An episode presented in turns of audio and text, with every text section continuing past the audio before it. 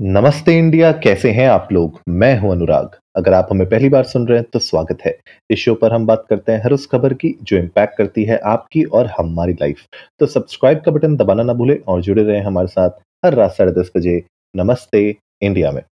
आज के एपिसोड में गाइज़ वैसे है तो आज ट्विटर पर ट्रेंडिंग लेकिन अनफॉर्चुनेटली ट्विटर थोड़ा सा हमें डिसअपॉइंट कर रहा है। आज कुछ ऐसे हैशटैग्स नहीं है जो एक्चुअली मैं मैं सोचूं कि आपके लिए आज बनाऊँ।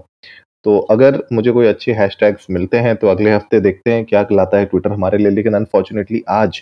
कोई बहुत तगड़े हैशटैग्स हैं नहीं अपार्ट फ्रॉम मैनचेस्टर यूनाइटेड और न्यू कैसल यूनाइटेड के बीच में जो मैच है उसके अगेंस्ट यू नो नाउ तो मैंने सोचा कि क्योंकि आज ट्विटर पर ट्रेंडिंग है और हम ट्रेंडिंग वाले टॉपिक्स पे नहीं बना पा रहे हैं, लेकिन एक जो डिस्कशंस हैं बार बार सोशल मीडिया पे ऑनलाइन आते रहता है, वो ये है कि जो सेकेंड हैंड मार्केट है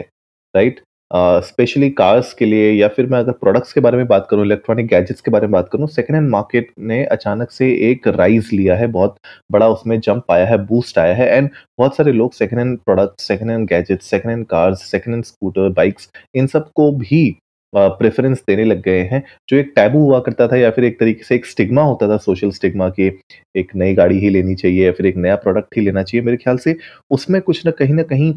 माइंडसेट में चेंज आया है थॉट प्रोसेस में चेंज आया है एंड लोगों ने वो एडवांटेजेस देखे हैं कि एक सेकेंड हैंड आइटम को लेने के क्या एडवांटेजेस हो सकते हैं नॉट जस्ट फाइनेंशियल मेरे ख्याल से उसके अलावा भी बहुत सारे ऐसे होते हैं कि आप उसको डिस्कार्ड भी इजीली बाद में कर सकते हैं, आपको बहुत ज़्यादा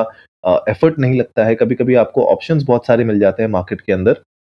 तो इन सब चीज़ों को मद्देनज़र मैंने सोचा आज के एपिसोड में एक ऐसा एपिसोड बनाया जाए, जहाँ पे मैं आप लोगों को ये बता सकूँ कि अगर आप लोगों के पास सेकंड हैंड आइटम्स हैं, अगर आपके पास सेकंड हैंड गैजेट्स हैं या कार्स हैं, कोई भी और आइटम है, जो आप बेचना चाहते हैं, उसको कुछ ऐसी टिप्स जिससे आप उसको बेच अच्छे से सकें और एक अच्छी वैल्यू पे बेच सकें और साथ ही साथ जो सामने वाला बायर है, वो भी आपसे खरीद सके। मैं इस पॉइंट को ज़्यादा इंपॉर्टेंस देना चाहता हूँ, जहाँ पे जो बायर आपसे खरीदना चाहता है राइट उसके माइंड में क्या चल रहा है राइट बहुत सारे ऐसे लोग होते हैं हिंदुस्तान में स्पेशली लो बॉलिंग बहुत ज़्यादा करते हैं। मतलब आपने अगर सौ रुपए का कोई आइटम लिस्ट किया है तो वो सीधे पचास रुपए बोल देंगे राइट लेकिन आपको ये भी देखना है कि क्या आपका आइटम एक्चुअली में वो सौ रुपए के लायक है कि नहीं? क्या पता आपका आइटम है सत्तर रुपए के लायक? तो अगर कोई सत्तर रुपए, अगर आप उसका वैल्यू अगर सत्तर रुपए में आप अगर रखते तो शायद कोई पचास, साठ में आपका आइटम खरीद सकता था या सत्तर में भी ले सकता था। लेकिन कभी कभी हम लोग क्या करते हैं, थोड़ा सा एक एक एक्स्ट्रा यू नो थोड़ा हमें लगता है कि यार सामने वाला तो नेगोशिएट करेगा ही करेगा। तो क्यों ना पहले से ही अपने प्रोडक्ट को हाई हायर प्राइस करके ऑनलाइन रखे तो उसके बाद नेगोशिएट करेंगे। वो स्ट्रैटेजीज कभी कभी काम करती हैं कभी कभी काम नहीं करती हैं। तो आज के एपिसोड में शुरू करते हैं। सबसे पहले टिप जब भी आप अपने प्रोडक्ट्स को ऑनलाइन शोकेस करना चाहते हैं मेक श्योर करिए कि आप अपने प्रोडक्ट्स की फ़ोटोज़ और वीडियोस ज़रूर लें अच्छे से। और वो जो पर्टिकुलर कंडीशन में है एट प्रेजेंट उसकी फ़ोटो और वीडियो आपके पास होनी चाहिए। कुछ लोग क्या करते हैं, जब उनने प्रोडक्ट खरीदा होता है, उस टाइम पे जो उनने अनबॉक्सिंग की फ़ोटो ली होती है नया नया प्रोडक्ट की जो फ़ोटोज़ ली होती है, उसको डाल देते हैं। वो मिसलीडिंग होता है। ये मेरे साथ खुद एक पर्सनल एक्सपीरियंस रहा है, जब मैंने एक पर्टिकुलर वॉच में देखने गया था और उसने जो फ़ोटोज़ डाली थी और जब मैंने उस वॉच को देखा, उसमें बहुत फ़र्क था। और मैंने उनसे पूछा कि, इतना फ़र्क क्यों है? तो उन्होंने कहा कि, ये फ़ोटोज़ पुरानी है और पुरानी कितनी थी? वो छः महीने पुरानी फ़ोटोज़ थी। अब आप सोचिए छः महीने कोई वॉच अगर डेली यूसेज में पहन रहा है तो छह महीने बाद उसकी क्या हालत होगी, आप खुद समझ सकते हैं। तो I was disappointed right and of course मतलब मैंने वो डील नहीं ली, मैंने उसको पैसे नहीं दिए और मैं वापस आ गया। तो मेरा भी टाइम वेस्ट हुआ और जो बेच रहा था उसका भी टाइम वेस्ट हुआ। वो जेनुइन था बंदा मतलब उसमें कोई फ्रॉड नहीं करना चाह रहा था, वो कोई मुझे धोखाधड़ी नहीं करना चाह रहा था, लेकिन क्योंकि उसने नई पिक्चर्स यूज़ नहीं की थी लेटेस्ट पिक्चर्स यूज़ नहीं की तो एक्सपेक्टेशंस जो मेरे दिमाग में थी फ़ोटोज़ देख के वो अलग थी। और जब मैं पहुँचा प्रोडक्ट को लेने के लिए कैश लेके जब मैं पहुँचा वहाँ पे तो मेरी एक्सपेक्टेशंस में अचानक से डेंट पड़ा बहुत बड़ा और मैंने फिर वो डील कैंसिल कर दी। तो ऐसा आपके साथ भी हो सकता है अगर आप कोई प्रोडक्ट बेच रहे हैं या फिर आप अगर आप प्रोडक्ट खरीदने जा रहे हैं। तो अगर आप बेच रहे हैं प्लीज़ मेक श्योर करिए कि लेटेस्ट पिक्चर्स आपके पास हों। और अगर आप प्रोडक्ट खरीदने जा रहे हैं तो प्लीज़ मेक श्योर करिए आप लेटेस्ट पिक्चर्स मांगें, ताकि आप जब वहाँ पे जाएँ तो आपको शौक ना लगे। सेकंड बहुत इंपॉर्टेंट चीज़, जब आप लिस्ट कर रहे हैं अपने प्रोडक्ट्स को OLX पे या क्विकर पर या फिर और कोई जो दूसरी वेबसाइट्स में आप कर रहे हैं प्लीज़ मेक श्योर करिए वहाँ पे आप डिटेल डिस्क्रिप्शन दें ये ज़रूर मेंशन करें कितना पुराना प्रोडक्ट है, कब लिया था, आपके पास इन्वॉइस है अवेलेबल नहीं है, क्या वारंटी में है, नहीं है all these things are very important क्योंकि अगर कोई ले रहा है और अगर आपका प्रोडक्ट वारंटी के अंदर है तो आपको थोड़े से एक्स्ट्रा पैसे कोई भी देने को तैयार हो जाएगा क्योंकि वो वारंटी के अंदर है। अगर वो आउट ऑफ़ वारंटी है तो ऑफकोर्स आपके प्राइसिंग में थोड़ा-सा फ़र्क आ सकता है। और एक और चीज़ याद रखिए अगर इलेक्ट्रॉनिक्स और गैजेट्स आप बेच रहे हैं, तो उस केस में जो प्रोडक्ट अगर मार्केट में बहुत ज़्यादा यू नो पॉपुलर है फॉर एग्ज़ाम्पल आईफ़ोन्स। अगर आईफ़ोन्स आप ले रहे हैं और लेटेस्ट आईफ़ोन अगर कोई है, कोई बेच रहा है, तो उसके पैसे टूटना बहुत मुश्किल होता है, बहुत जल्दी टूटते नहीं हैं, राइट? लेकिन अगर वो आउट ऑफ़ वारंटी है या फिर अगर उसको 2-3 साल हो गए उसमें डेंट है या कुछ क्रैक है स्क्रीन पे, तो वहाँ पे प्राइसिंग में बहुत फ़र्क आ सकता है। तो जब आप लिस्ट करने जाते हैं अपने प्रोडक्ट्स को फॉर एग्ज़ाम्पल अगर मैं आईफ़ोन का एग्ज़ाम्पल लूँ, अगर आप आईफ़ोन को लिस्ट करने जा रहे हैं, आप थोड़ा रिसर्च कर सकते हैं।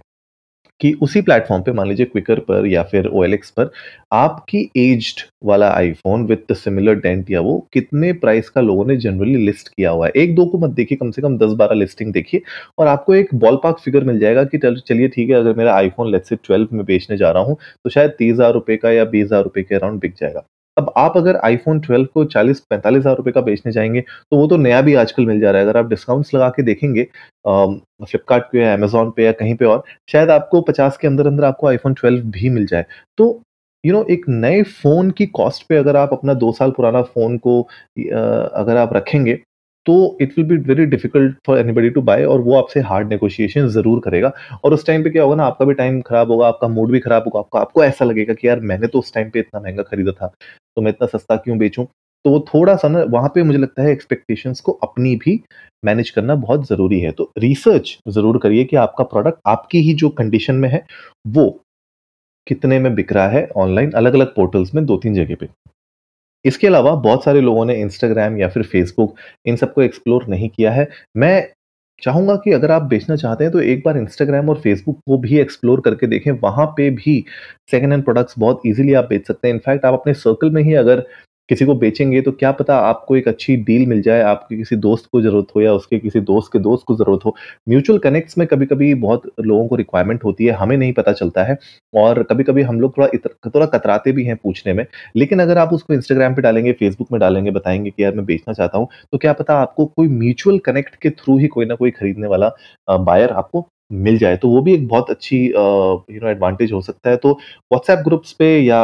अपने फेसबुक ग्रुप्स पे या फिर अपने इंस्टाग्राम पे आप जाके लोगों से पूछ सकते हैं कि मैं बेच रहा हूँ। If anybody is interested please let them know और अगर कोई आपको जानता है पर्सनली तो उसको पता होगा आप किस तरीके से अपने गैजेट्स को या जो भी आप प्रोडक्ट बेच रहे हैं उसको कैसे रखते हैं, आपका नेचर लोगों को जनरली पता होगा तो उनको पता होगा कि उस पर्टिकुलर प्रोडक्ट की कंडीशन क्या होगी एंड वहाँ पे थोड़ा एक ट्रस्ट ऑटोमेटिकली एक इनिशियल लेवल पे बिल्ट ऑलरेडी होगा। अब आते हैं फाइनल बात पे